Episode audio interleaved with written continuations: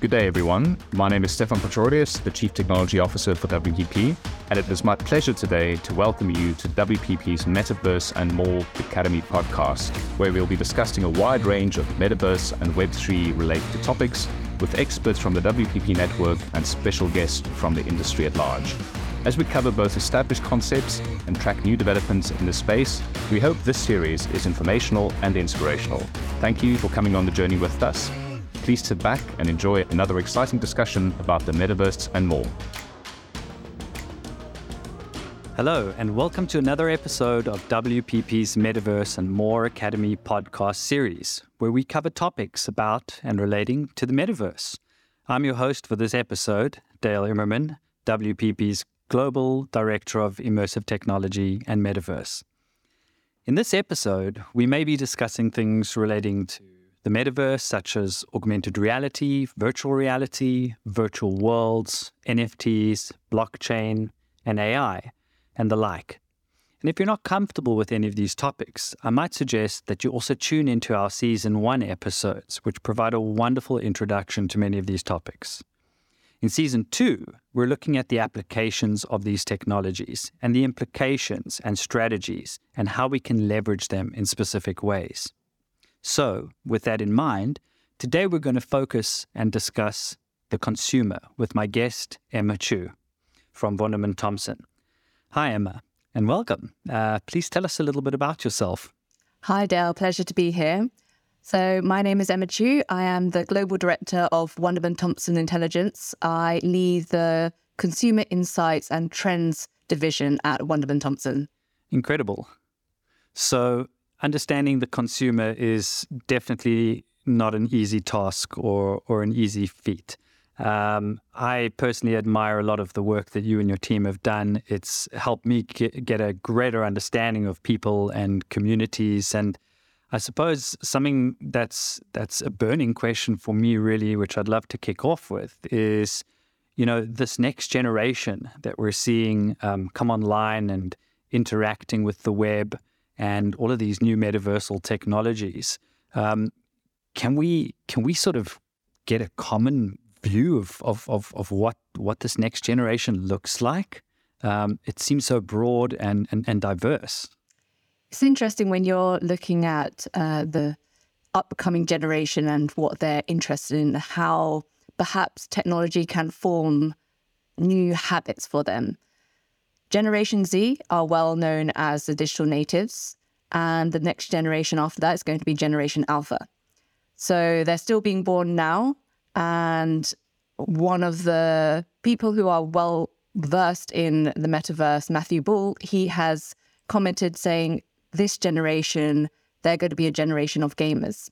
So if we're considering Gen Zs as digital natives, so at the heart of how they operate and what they do, it's connected to the digital sphere.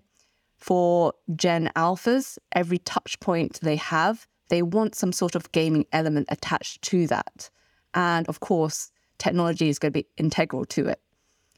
I do think the way we are thinking about the next generation, not to be too philosophical, but I do think their idea of reality is also going to be very, very different from older generations. And that's largely connected to technology. And we're already seeing the way the younger generation are interacting with virtual worlds, digital spaces, and they expect to almost continue parts of their lives within these um, locations and, and worlds. And with that, for them, online, offline, URL, IRL, it's it's just life. So there isn't that distinction. And it will be more so when it comes to the youngest of generations. Hmm. Yeah, I see. I see a lot of companies still still looking at digital transformation, and um, I suppose when we look at Gen Gen Z and Gen Alpha, um, many of them were born after you know the internet was pervasive, and so this idea that they would even know what digital is, not or let's call it online, without ever knowing a world with offline, um, often boggles me quite a bit. Um, Matthew Ball, as you mentioned, actually speaks a little bit about that in, in his book, which which I thought was fantastic. And we're hoping to get him on the show uh, as a guest um, in one of our coming episodes. But in terms of, you know, you mentioned this this new generation has has a gaming element in everything. I mean, is there a difference between gaming and gamification? What are you guys seeing in that in that in that regard? I definitely think they're connected. So having gamified elements at all touch points. So that can even be in physical department stores or stores they're entering, even as we're going about a city tour. If you're able to add in this sort of gamified layer, this will make it far more engaging, particularly for the youngest of generations. And we're already seeing a lot of museums trying to entice um, younger uh, generations to come in and explore art in a way where they can add a digital layer. And I think this is quite an exciting way to think about the future of education, the future, how we can explore places that often had a very tangible physical identity and how a digital layer could wash over and actually enhance that experience for people. And I don't think this is exclusively for the younger generation. I think this is something that perhaps they will adopt first. And later on, the older generations will be more acquainted with it. Um, it's definitely something that I think generations can benefit from. Yeah. No, I, I, I hear you on that.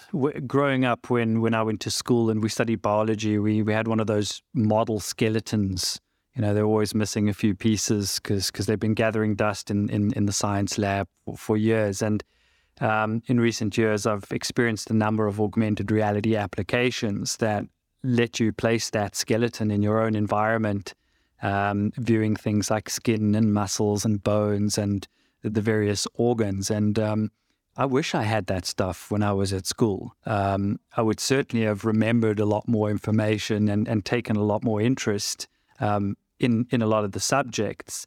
Um, do you think um, people who have have sort of studied things um, are going to go back and almost restudy things using these new layers um, on reality to to give them a let's say a deeper or better perspective or knowledge or understanding of things? I think there's potential. I do think there's ways to enhance learning through these new digital layers. Perhaps it's not necessarily about restudying something, but putting a new lens on how we can learn and absorb learnings. Um, I do think there is an area where, when I look at, I have two nieces. One is eight years old and one is 11 years old. And it's really interesting watching them grow up. Even the small difference between the 11 year old and eight year old the youngest, the eight year old, the way she learns and really absorbs is through games. Um, so it's quite interesting to see. And the way she games is also quite different from how I game, for example. Um, and I, I think there's something quite interesting in how we can tap into that for them to enhance education and to enhance perhaps more of a hybrid way of learning as well. So they don't have to exclusively be learning everything in person. There's ways for them to continue that um, offline or online in a different way. Yeah, I've I've also got uh, nieces and nephews, and um, I actually classify them as some of my greatest advisors. Um, you know, they they give you information um, in a very straightforward way. Um, but the general consensus that that I've kind of had speaking to a lot of kids is is that they love this gaming world because it allows them to do things that as a child they wouldn't ordinarily be able to do go places they couldn't go and and I suppose do things adults do that their parents maybe won't allow them to um, whether that's building experiences in Minecraft or Roblox like like my nephew does or um, dressing up with virtual try on and, and, and things like my little niece does. Um, it's it's fascinating fascinating to see how adults and parents of kids often look at this as oh my gosh, this is a risk. I've got to limit the exposure. They need to go outside and, and play in the mud. Um, but for the kids and Cathy Hackl, another another metaverse expert who we've had on the show before, spoke about her kids and how to them this this this engagement in games and digital worlds it's real. It's real to them. So so i hear what you say around the the idea of reality is different. I think it offers these three dimensional virtual worlds that they can explore offers a sense of freedom for Gen Alphas. And I can really see that with my nieces. So the eight year old spends a lot of time curating her character. Um, so I'm not sure if you're aware of the game Fall Guys, but we play that quite a lot.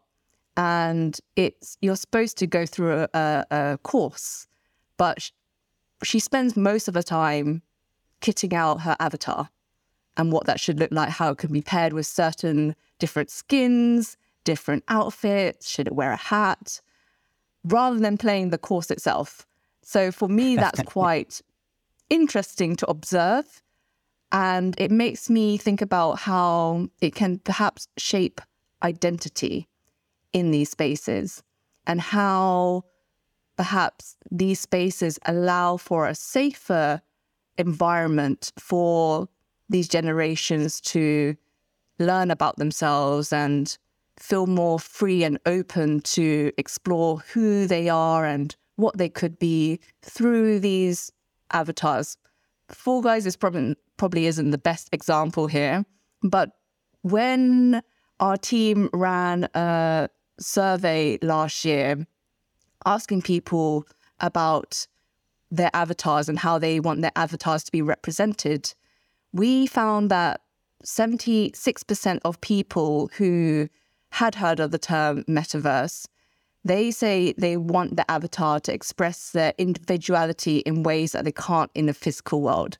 So that makes me think that perhaps in these spaces, they're able to perhaps be more true to themselves and learn more about themselves that perhaps in the physical world they feel restricted by. And in addition to that, we found that over half of people, so 51%, say they feel it would be easier to be their authentic self in a digital world. Again, this come a few things come up having learned about these statistics. First is people feel like they can be more true to who they are in these digital spaces.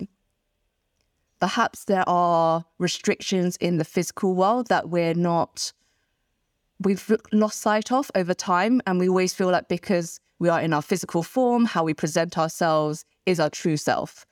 But increasingly, as the younger generation are more acquainted and adept, adapted to the, phys- the digital world, they feel comfort there. There is something about being in these places, there is a sense of comfort. And when it comes to brands and how brands can relate to them, they could be creating these digital safe spaces where they can explore who they are, their identity in a way where um, they can relate to them a little bit more.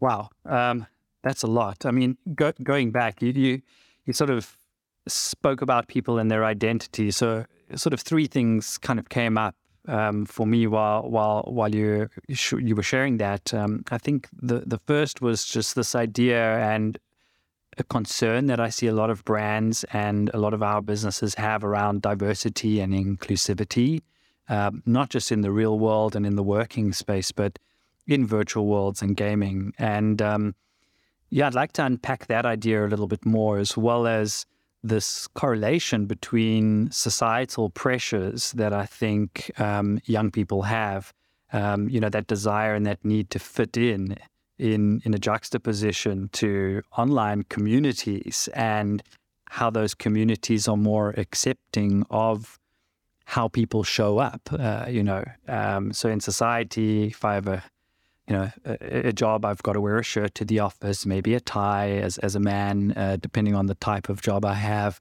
But, um, you know, when I log into to PUBG and um, shoot them up for half an hour, Um, you know, I can have my, you know, my fairy backpack and, um, you know, my shark, shark NATO hat, um, and, and, people love it.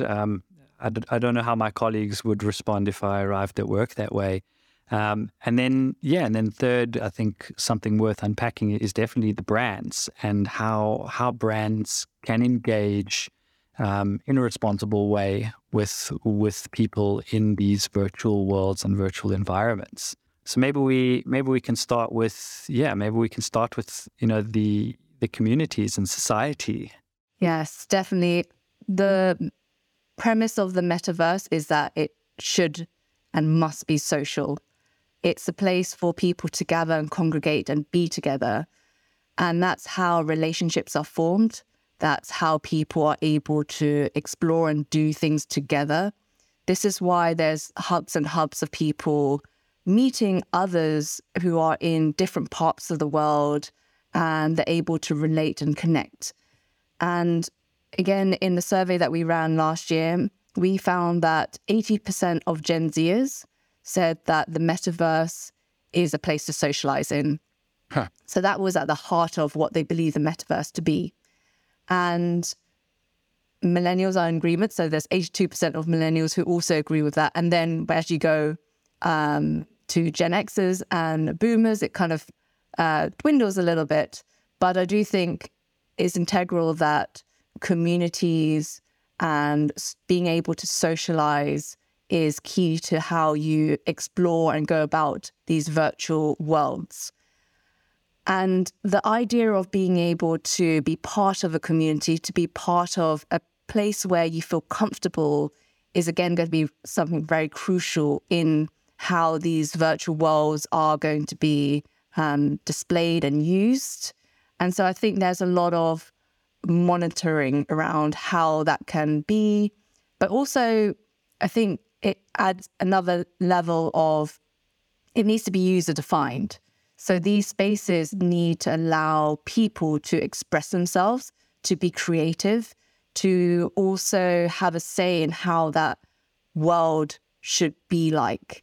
And there was a company that we um, interviewed as part of the new Real- realities report called InView. And they said that they as a company who created the InView world, they probably create about 0.02% of the assets in that world. The rest are created by the people using it. Wow. Um, so when it comes to the way people are socializing and using these digital worlds and spaces, it is about them expressing their creativity, being able to add to the world, and perhaps even like hack and modify what exists there or what others are doing. So it is about getting together, mucking in, and doing stuff together. I can totally relate. Um, you know, growing up, um, I used to go into IRC, um, and I discussed this with, with, with our previous host Sarah as well in in season one. How I would log on every evening, and and in those days, all we had was text, right? So so we would chat, and over time, I would actually make friends, and later on, meet those people in real life. Um, do you think that's something that is still going to happen, or or is that maybe being flipped on its head? Um, so I would go online, meet new people, and then connect with them in the real world. Whereas what I'm seeing today is kids are going to school in the physical world together, and then at night they're reconnecting in the digital world. Um, obviously, in addition to meeting other people around the world, but um, do you think everything's being flipped on its head at the moment in that regard? I think this is definitely an area we'll probably be monitoring for years to come. but I think ultimately, when it comes to the metaverse, it's not going to stay in the digital sphere. It's going to be something that converges with the physical world. So when we start tapping into certain um, technologies such as augmented reality, it will play a, a more crucial and offer a more profound element to where the metaverse will be evolving. And thinking about in terms of relationships, perhaps older generations would consider friends that they know in the physical form closer. But I think with younger generations, they're not going to make such a big distinction between those who they see in the physical form versus those who they know exclusively digitally, whether they're closer friends or not. For them, it's just their friends. And again, it goes back to the blurring of online, offline. For them, it's just life. It all kind of comes together. And perhaps there would be a bit more of a uh, overarching clash between the two. Perhaps they will kind of meet those friends um, physically in person, but it's not a must. I imagine the younger generation, for them, it's all about nurturing that relationship, whether it's digitally or physically. Yeah. So augmented reality is a big passion of mine. Um, and uh, the reason for that is um, because I believe it's it's got the broadest reach currently at this point. Um, anyone with a smartphone um, has augmented reality in their pocket. Um, and I think it's also got an exciting future with the prospect of augmented reality glasses or even VR headsets that have pass through, you know, like Meta's Quest unit. Um, and I think that is an interesting area because for brands at a practical level, um, there are a lot more obvious opportunities that they can take advantage of. Um, however, the one thing that we've spoken about quite a lot is relationships and communities and how people are engaging and connecting um, through these mediums. But I haven't seen a lot of, let's call it multiplayer augmented reality experiences. Um, I'm sure it's on the horizon. Um, it seems to be far more um, observer or interacted through a single person experience. I've, I've seen some interesting examples like um, an augmented reality experience that got a lot of exposure recently was in Times Square with the launch of a Gorillaz music album. And, and I suppose that's less of a community experience as much as it is a shared experience that people were able to have simultaneously. And uh, also, uh, Coachella. I know a number of people in our teams um, recently went as augmented reality creators to pretty much augment all the various sculptures and stage experiences that were at that event to to to allow people to almost add this digital layer onto a very physical, tangible event. Um, effectively, it's a concert, right? Um, do do you see the metaverse infusing into sort of every single aspect of, of people's lives? I do. I do think ultimately the metaverse is going to become something as everyday as how we're engaging with our smartphones now, as we're using the internet. There's a report that came out last year by Gartner, and they predicted that 25% of people will be in the metaverse at least for one hour a day by 2026. And one of the key components that makes the metaverse the metaverse is that it needs to be every day. And these virtual worlds, these virtual spaces, technology, the way it's going to become something that is integral within our lives is that it needs to make sense in our lives on a everyday basis. It needs to seep in in a way that's almost seamless that we don't even notice when we're logging on or when we're using it. And it's interesting when I speak to a lot of people and I ask them about how their technology behaviors are. And sometimes they need to really think about it because people are using it more than they realize. And it's not just when you're working, it's not just when you're checking social media, it's for every messages that you're getting, it's for every little notification. You're using technology. And I think it's being integrated into our lives in such a way that we're not noticing it anymore. And I think ultimately, where things are heading with virtual worlds, the metaverse will be the same. Yeah, it's becoming completely pervasive. And I've always I've always said, you know, the best type of technology is technology that's invisible Um, I think there's a very small group of people who want to understand how something works um, versus the majority of people who just want it to work. Um, but w- with that said, um, you know, the metaverse was probably the hottest topic of 2022. Um, and in has crept a topic around artificial intelligence um, this year that is really almost taken the spotlight from from any other topic um, globally in, in in I suppose our our environment, right? Um, for me, what's really exciting about technology is generally the magic and the opportunities lie at the convergence.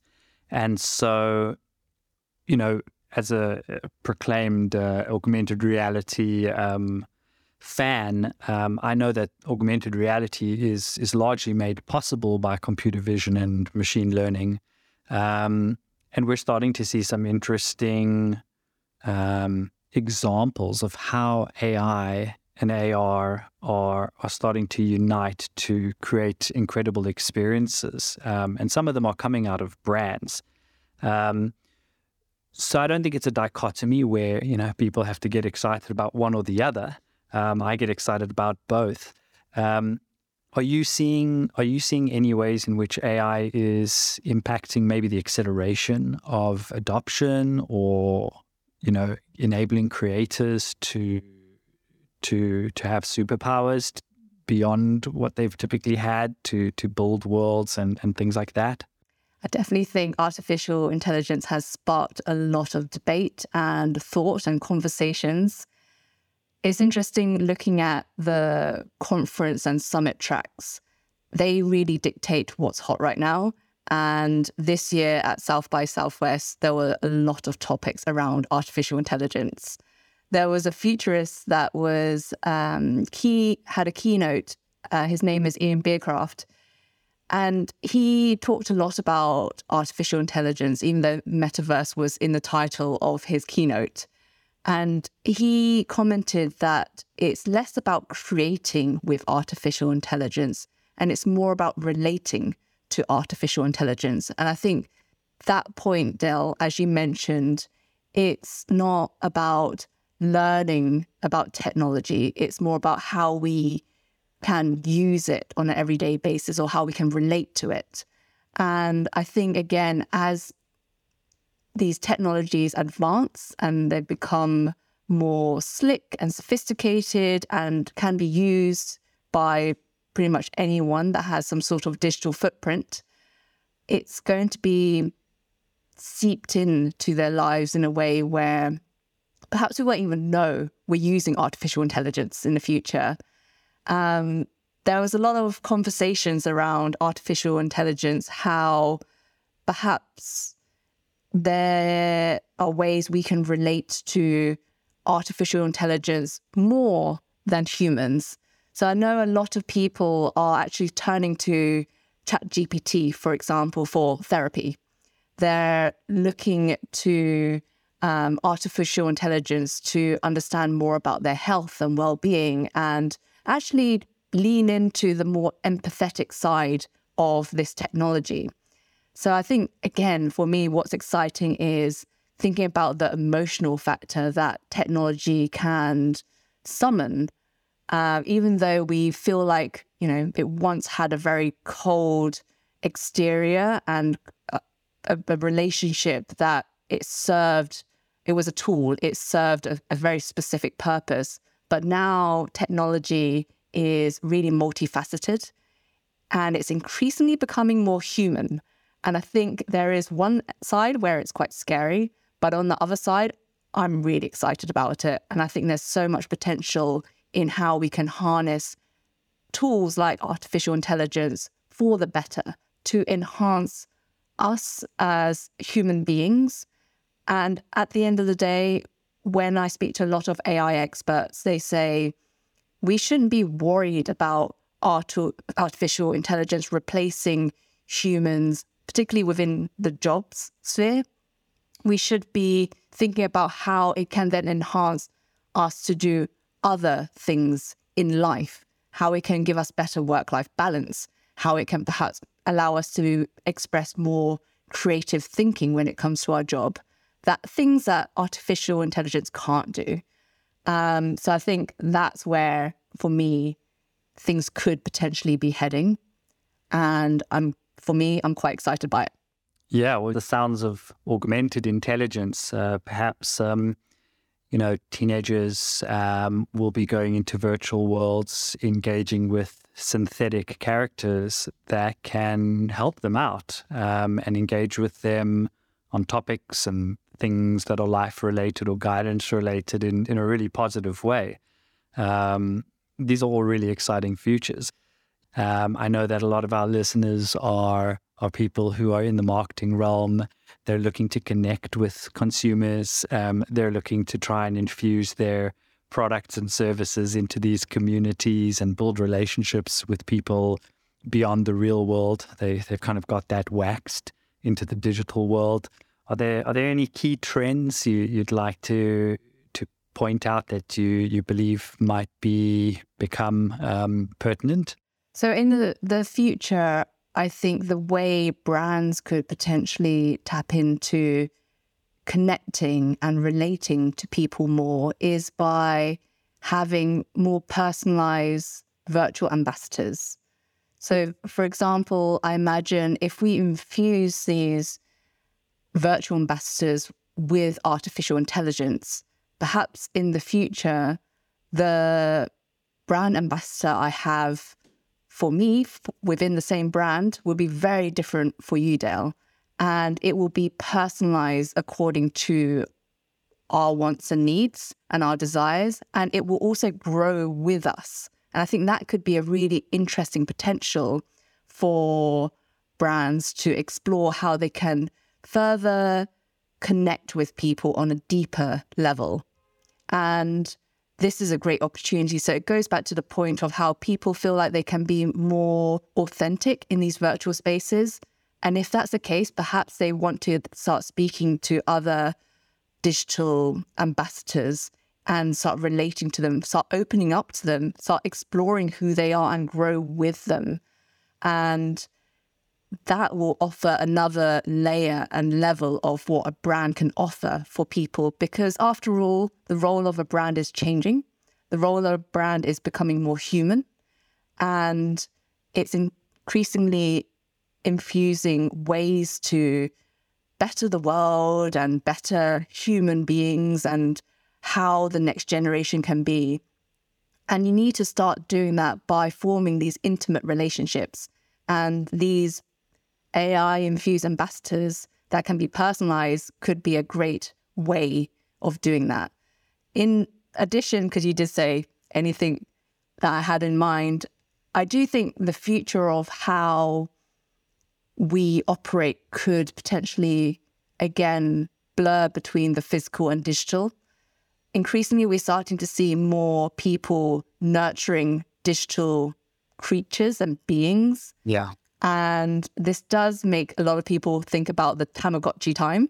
But rather than it being a throwaway device, people are thinking of maybe resurrecting or recreating a pet that they loved and once had and nurturing this digital being. Wow. There was uh, someone at South by Southwest who talked about virtual children. So she said, maybe right now, virtual children feels like it's something really far fetched.